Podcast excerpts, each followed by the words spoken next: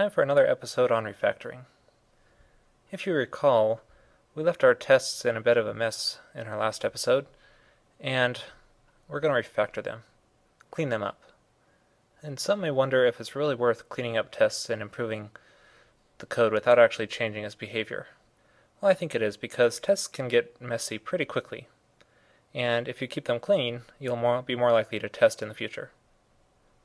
So, you can see here we have three tests, and there's a, quite a bit of duplication going on between them. We're creating a new user with a first, middle, and last name on each of these tests. Then we're comparing it to a string here. To remove the duplication, we can create another method. If we don't start this method with test underscore, then it won't be called in the test suite when we run our tests, which we don't want it to because there's no assertions in it. So let's just call it full name. It can be nice and generic because this is just a quick method for the user test, and I like to keep test methods short.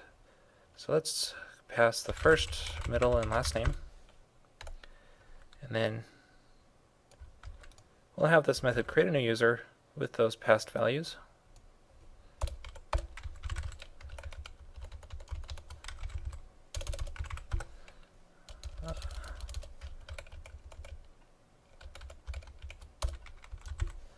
And then call full name on it. Now in each of these tests, we can just do full name and just pass these values. And we don't need that line anymore. So let's do these tests again. And in this test, we would just do nil, because before we didn't specify the middle initial, so it would be nil.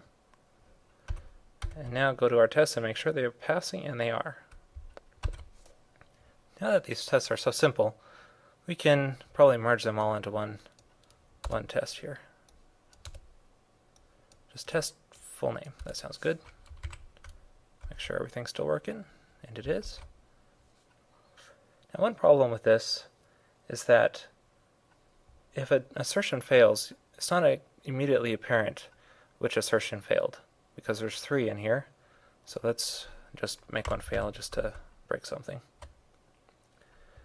And now there's it's not immediately apparent which one of these failed. To solve that, we can actually add a message as a third parameter to this assert equals. So actually all assert methods take a message parameter, so we can call just something short, and let's say blank middle initial, and